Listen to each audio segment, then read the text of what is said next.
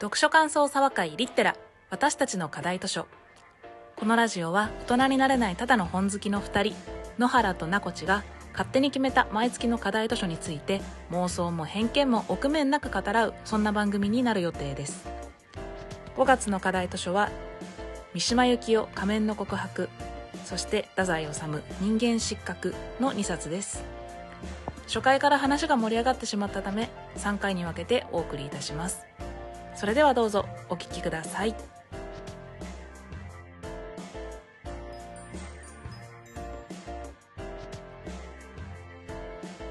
というわけで去るごがつの課題図書について今回はお話をしたいなと思っていまして、ごがつの課題図書が太宰治の人間失格、そして三島由紀夫の仮面の告白でしたね。どうでした？仮面の告白が、えっと、私再読だったんですけど、本当にもう久しぶりにこの三島由紀夫を読んだら、もうまあね、文章の圧がすごくて、とにかく時間がかかりました。はい、私が仮面の告白というか、はい、三島由紀夫を読むのが初めてで、はい、で何の前知識もなく読んだら死ぬほど面白くて、はい、死ぬほど面白い死ぬほど面白かったので、ちょっと話がすごい盛り上がって、ね、それでラジオを撮ろうということにということになったんですよね、はい、なったんですよね。もうなんかあのー、つどつど何かこう面白いことがあるたびに、もう対面でお会いし会った時とか、あの ライン とかでいちいち盛り上がっていたんですけどちょっとね、何かこう形に残ればいいなというところで、はい、まあ、付箋ハリハリ読んでいったので、それをちょっとよあの、まあ、読み返したり振り返ったりしながらお話ししたいねというところです、はい、本当にね、あの同じこの自分の人生の一種回顧録みたいなところなったと思うんですけど、どちらの作品も、ね、こんなに違うかと、そうですね、いうところですよね。一つその形式的なところで違うなっていうのは、仮面の告白はあの三島由紀夫が、えーとまあ、いわばその、まあ、じゅう代の時からあの作家としての活動をすでにしていて、ただ、まあえー、なんていうんですか、職業作家か職業作家としてあのの地位を確立するにあたって、これで自伝を書いて大きくこう存在感を示す、地位を確立させたっていう感じで、これを出して自分のことをこうカミングアウトして世に出てきたっていう感じ。対して太宰治はまあご存知の通り、人間失格でもう遺書のような体でこれを書いて、もうグッドバイと、はいはい、いうところでね、まあ、そういうなんかもうあの形式的なところでも形式的な違う。だいぶ違うなというところもありつつ、めちゃくちゃ面白かったですか、野原さんは。はい、なんか三島由紀夫に対してこうすごい格調高いというか、はいはい、すごいとっつきにくいくて、そう高校の時に読ん高校か中学の時に読んで全然読めなくて。ちなみにそれ何だったかというと、詩をさいたぶんほうほうほうほう、うん、でも全然読めなくて、全然入り込めなくて、はい、もう私が読む人じゃないと思ってこう放置してたというか、うんうんうん、もう私が読まなくてもいいと思って、うんうん、こう今まで接してこなかったんですけど、うん、全然変な人、うん、実際仮面の告白を読んだらあの格調高さはあるけど、それ以上にめちゃくちゃ変な人それがちょっと楽しすぎて楽しすぎてこんな変な人いるかなっていう、うーん変な人ね変な人こんなそうなんですよね。で変だけどうーん文章はめちゃくちゃすごいっていう、 いやそうこのすごさにすごい表現で何を言ってるのってなってなりますなります。それがね、なんか単純になんか割ともう何だったらエンタメ的な意味合いで面白くって、なんかそんな感じで盛り上がりながらちょっと読んでいたんですけれども、ね、意味わからない。私はあのちょっと中学生高校生ぐらいの時にもともと三島由紀夫にちょっとハマっていた時期があって、中高の割と本当に世間知らずでいろいろ無知な時だったからこそ、あの魔法上の海のシリーズを読んで、すごいあの衝撃的な終わり方にもうえっていう、もう本当に世界がひっくり返るようなというか、うん、こんなことを考える人が世の中にいるのみたいな、うんうんうん、こんなのありみたいな感じで興味を持って、まあ、いくつか読んでいた時期があったんですけど、なんかね、もうその言ってることがわからないのはある意味前提というかみたいな感じで、結構その大人だし男性だし、いろいろその自分がこれで言ってることの感性とか芸術的な感性で多分語っていて、それは自分が子供で人生経験もないからわからないんだろうなみたいな感じで、ただただその文章の美しさとか語彙力とかにあのを楽しみながら読んでたのかなって今思うと思うんですけど、大人になってから読んだらね、うん、まあ、自分の字がもうねはっきりしてるんで、うん、何言ってんだと、うん、いう気持ちにやっぱりなりました。私も本当に、うん、なんか性癖をね性癖をねずっと語ってたり、だってもう付箋をその貼って書いて読んでるけど、何を言っているのって付箋を貼っているページがある急に二次創作始まりますからね。そうなんですよね。そう本当に本当に急に二次創作が始まったりしてるんですよね。仮面の告白。あとこうずっとずっとでもないけど、はい、大人になることの不安とか、うん、なんか。結構大人になりたくないみたいな、うん、大人になりたくないというかなんか、うん、トスラスキッズそうそこがすごい共感するというかあれそれなんかどっかでしっかり書いてましたよね、うん、なんでどこだったっけにじゅうはちページ、でもこれ子供の時に言ってるから、それがね子供の時に大人になることの不安を言ってるんですよね。なんなんだバレエ書といえば潰して裏ごしにかけたものしか知らないページか。そうそうそうそう。思わず線を引いてしまった。ぼっちゃまですよね。ね、そうぼっちゃまエピソードがすごいっていうね。白身の魚しか知らず、うん、バレエ書といえば潰して裏ごしにかけたものしか知らないせんきゅうひゃくにじゅうごねん生まれの君竹少年。うん、あと、うん、このさんじゅうページで。はい、戦争ごっこして戦死してるふりをするとか、はい、うんうんうん、子供の時からちょっと戦死をしたかった、うん、あでもこれは小説だからあそうそうそうそう後で書いたかもしれないけどね、なんかね、まあその多少もちろん小説だから巨匠、うん、あの誇張してるところもあるみたいなことは、うん、小説家の平野啓一郎先生が結構いろいろ三島については語っているので、なんかそれとかもちょくちょくあの参照したり。三島の、まあ、ユッキーの話をするときには引き合いに出してきたりとかはしてるんですけど、うん、平野先生もね、あの、うん、まああのマシマシで書いてるところがあるみたいなことはおっしゃってたので、うんうんうんうん、あるのかもしれないですけど、これもねなんかなど何が鶏が先なのか卵が先なのかっていうね、うん、まあ本当に本人がインタビューとかでも言ってますけど、二十歳ぐらいまでの時間をその戦時中っていうあれで過ごして、だからもうそのやっぱり兵隊とかってものは身近にずっとある存在で、それを受けてそういう世の中だからそういう振る舞いこういうことになってるのか、遊びがこれだったのか、ポテンシャルなのかっていうね、そう、うん、その後ずっとねポテンシャルの性癖の話が続くわけですけれども、うんですよ。私が好きな性癖の下りはじゅうななページの兵士たちの汗の匂いですね。いいですね。うん、潮風のような黄金と書いて金にいられた海岸の空気のような匂いですね。すごい。金にいられた海岸の空気っていうの嗅いだことないしね。でももうすごい想像をつくっていうか。そうそうそうそう。そういいものだと思ってることをよく分かった。うん兵士たちの汗の匂いがね。はい。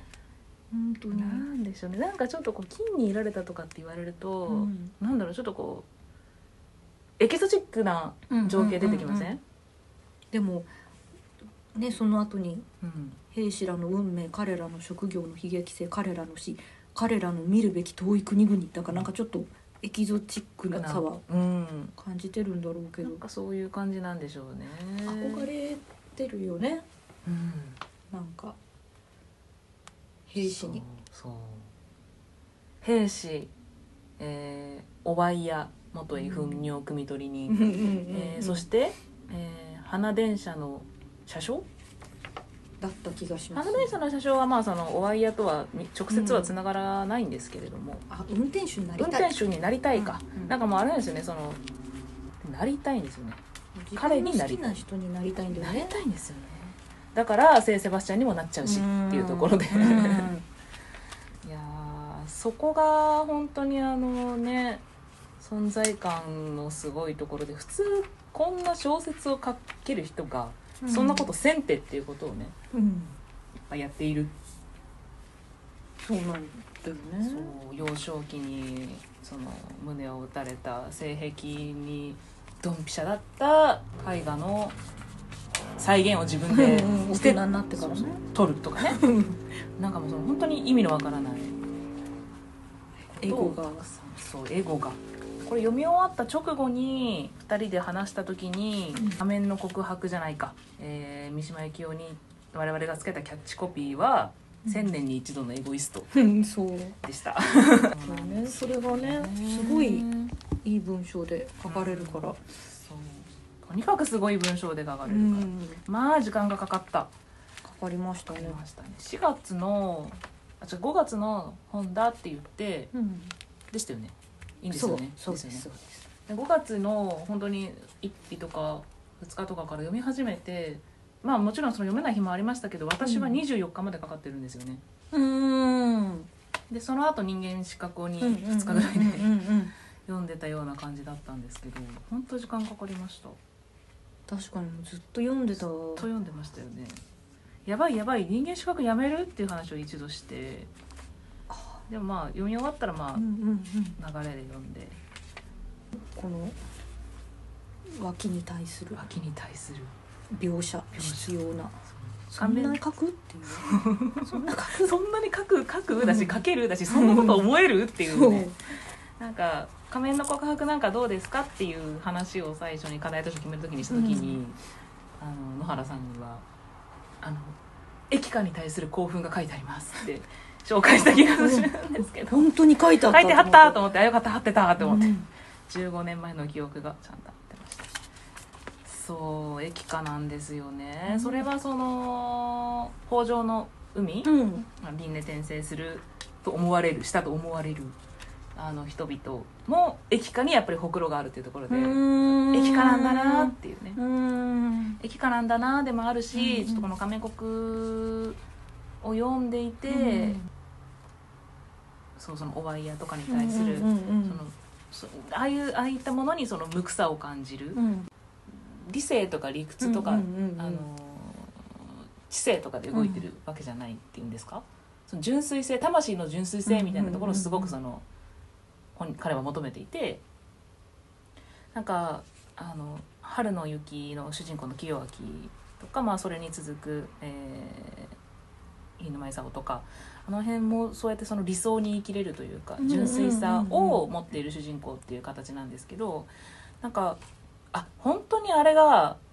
本人の理想、うん、だったんだなっていう思いと、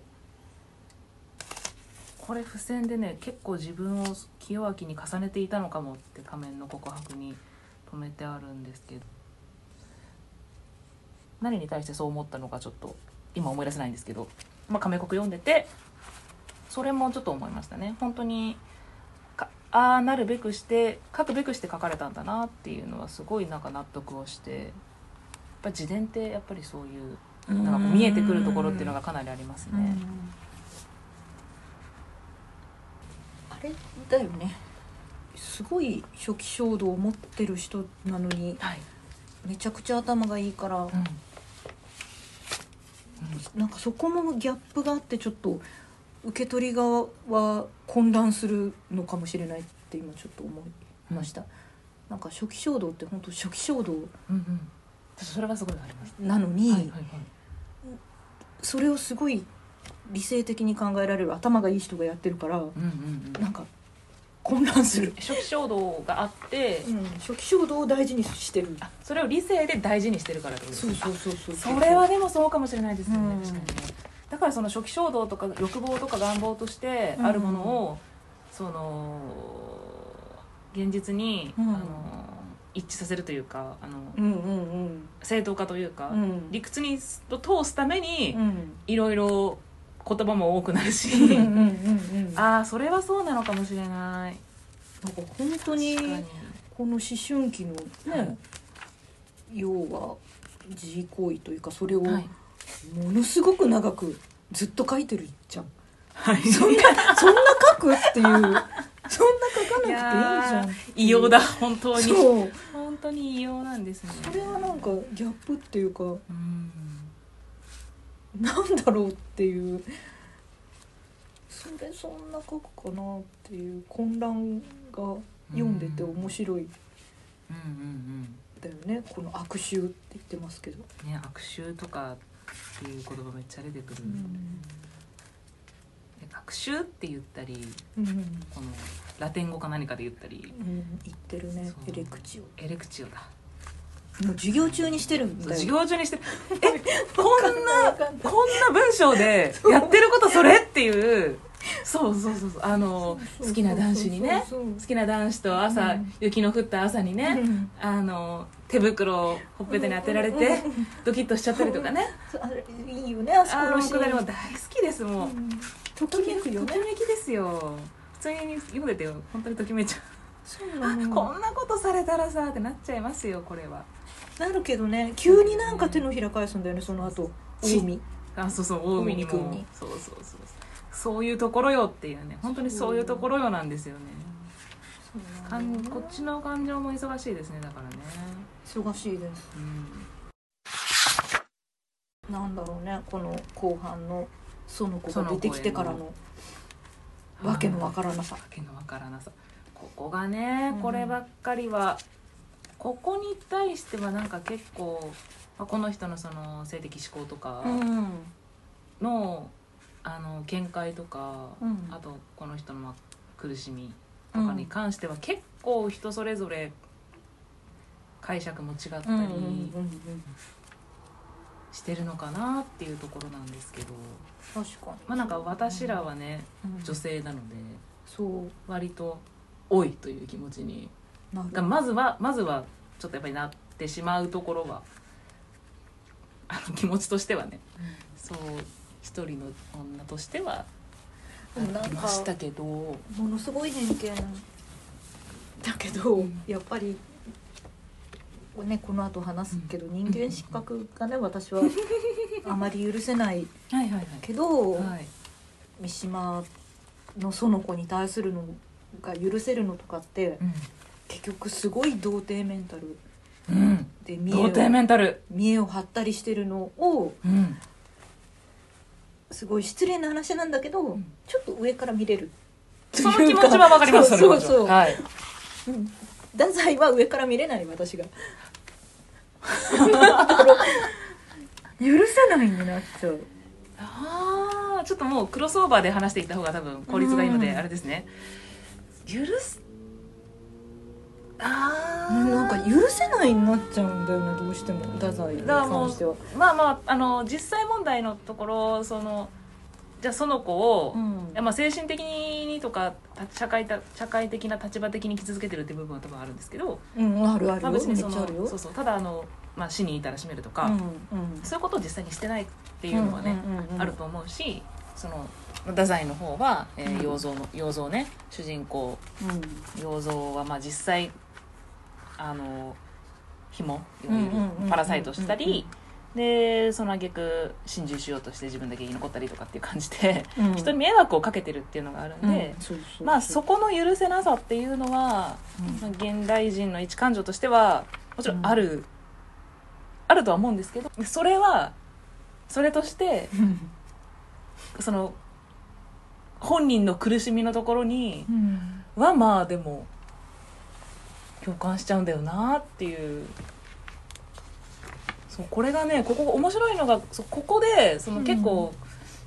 意見が分かれて、うん、それでちょっと取り、取りたいねって話になったっていうのもあるんですよね、うん、本当に、うん、本当に何にも共感できない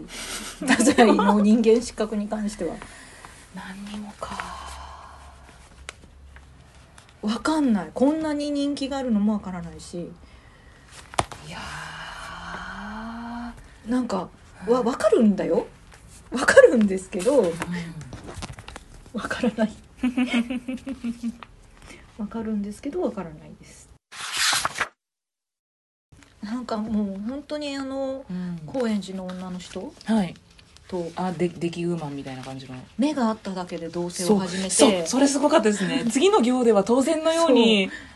そうアメリカ映画のようなあれすごかったですね映画ですね。そうそれで、はい、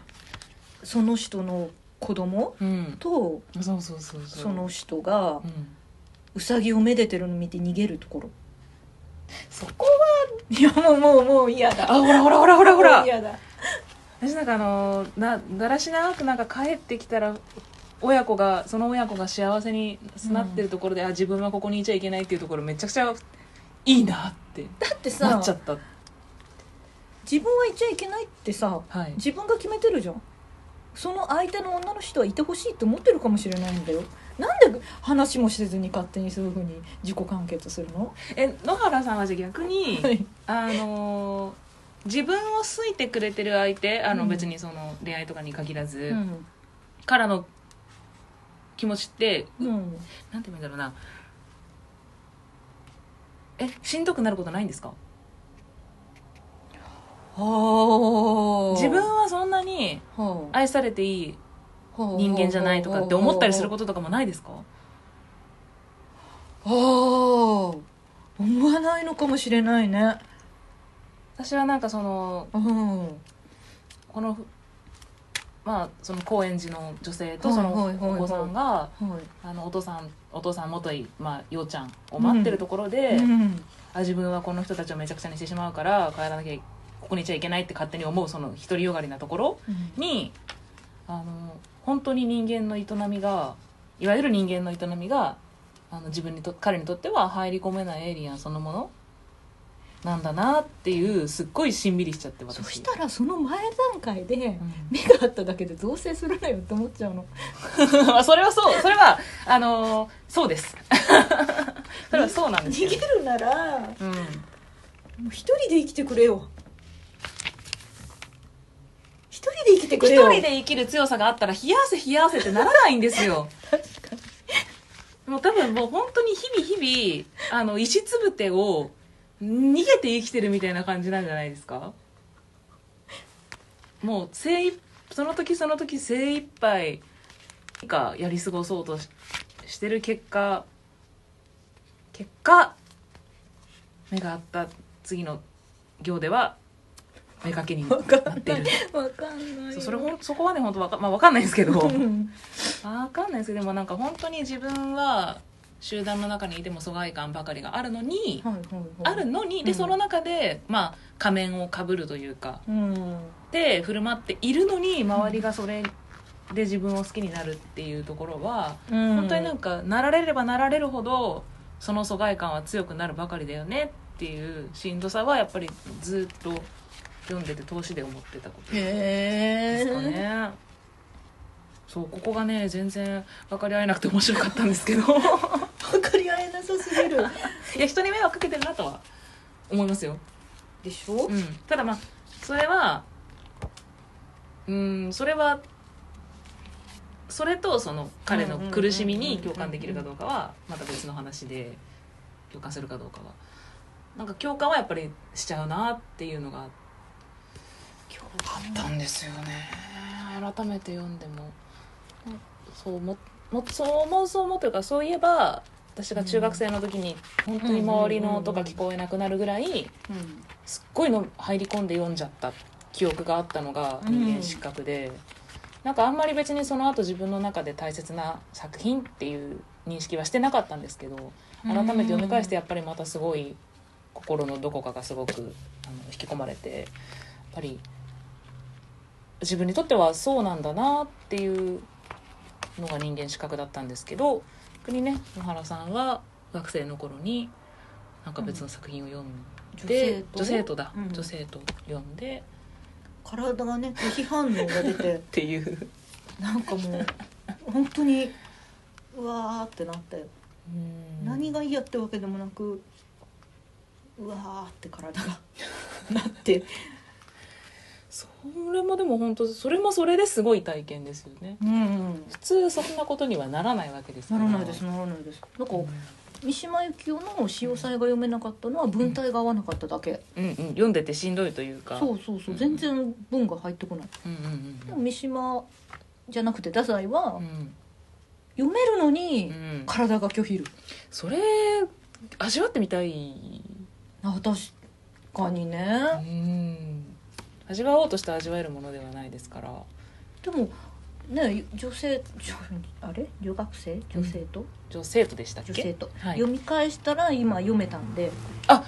あそうですよね、そうそうそうそう、全然読めたんだけど、はい、でも逆に女性ととか松他のやつはめちゃくちゃすごいな、はい、素直に思え た, そう思えたけど、もう人間失格だけどうしてももうだもう太宰元井秀ちゃんのそう、えー、秀ちゃんの辻間修二の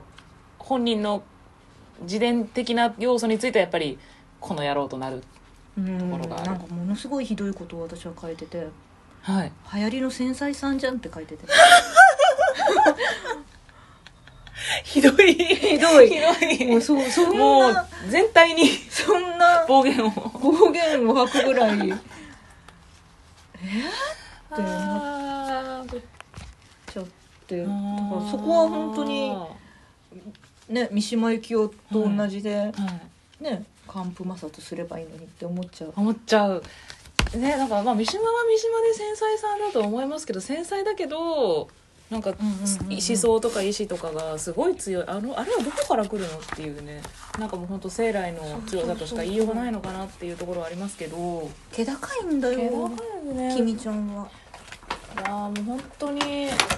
そう、あのね、あのウィキペディアの三島のエピソードでしたっけ、太宰の方に書いてあるんでしたっけ、三島のエピソードでしたっけ、どっちでしたっけ、乾布摩擦すりゃいいんだよの下りはどっちだっけな、どっちかのね、うん、ウィキに書いてあるんですけど、うん、それがねあのふたりいいんですよね、あのエピソードね、思わずプリントして持ち歩いてるんですけどどこだったっけな、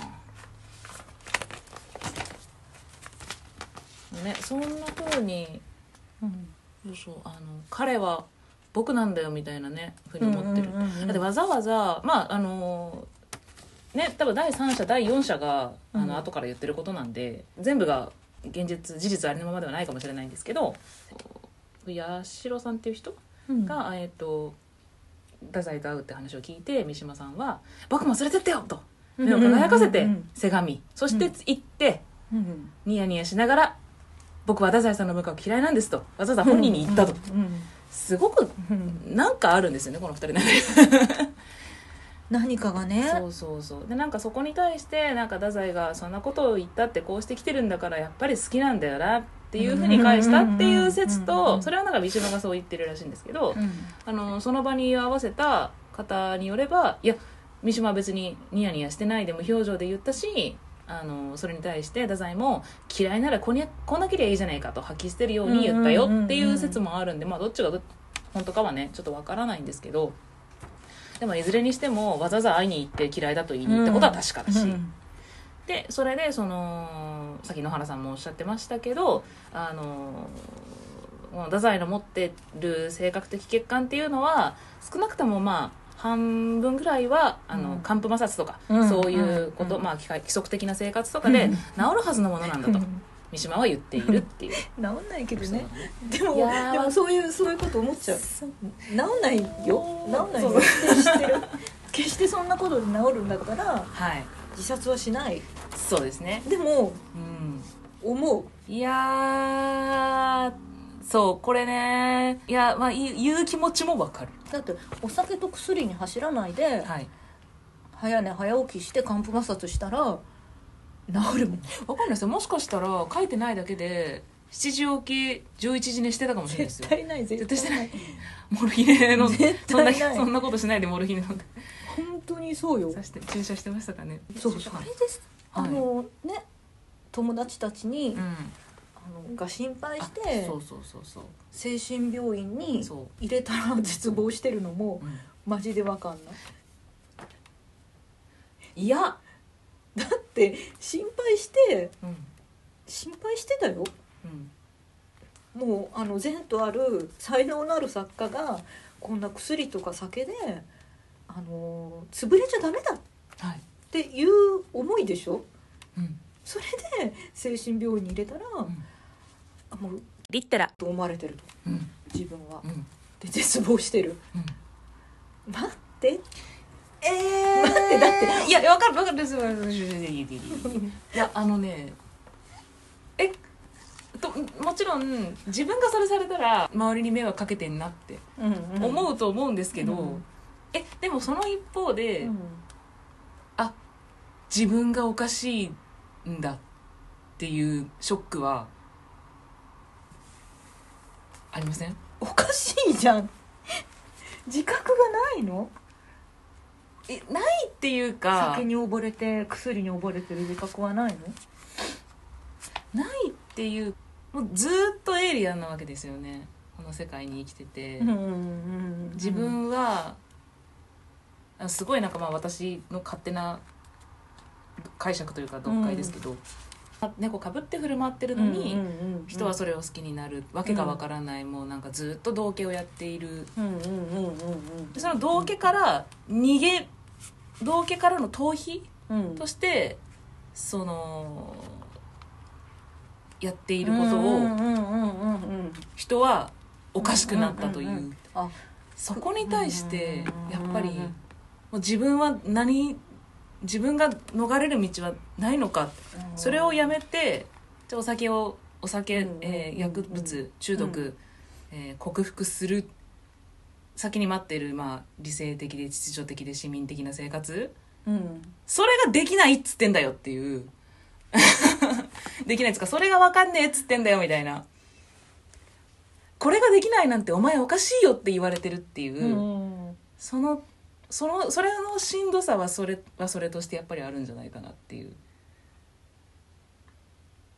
なるほどね。しんどさの話でね。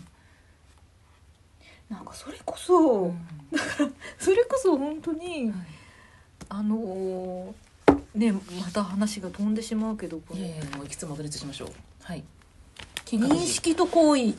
の話で、はいはい、認識変えろよ。って思っちゃうのダサいに。だってこの人ってすごい器用に立ち回れる人じゃない。それは道化なんだけど、はいはいはい、道化なんだよ、はい、でもその人間失格で出てきた竹市竹市くん竹市くんいいですね、うん、竹市くんの、はい、わざわざあのひどい耳だれ竹市くんが、うん、ひどい耳だれの時にそうそうそうそう雨の中引っ張り出したりしてごめんねと女の言葉みたいな言葉を使って優しく謝り、はいそれから下へ行って綿とアルコールをもらってきて、うん、竹市を自分の膝を枕にして寝かせ念入りに耳の掃除をしてやりました。そこまでやる。こういうことできる人なんだよ、うん、なんかさ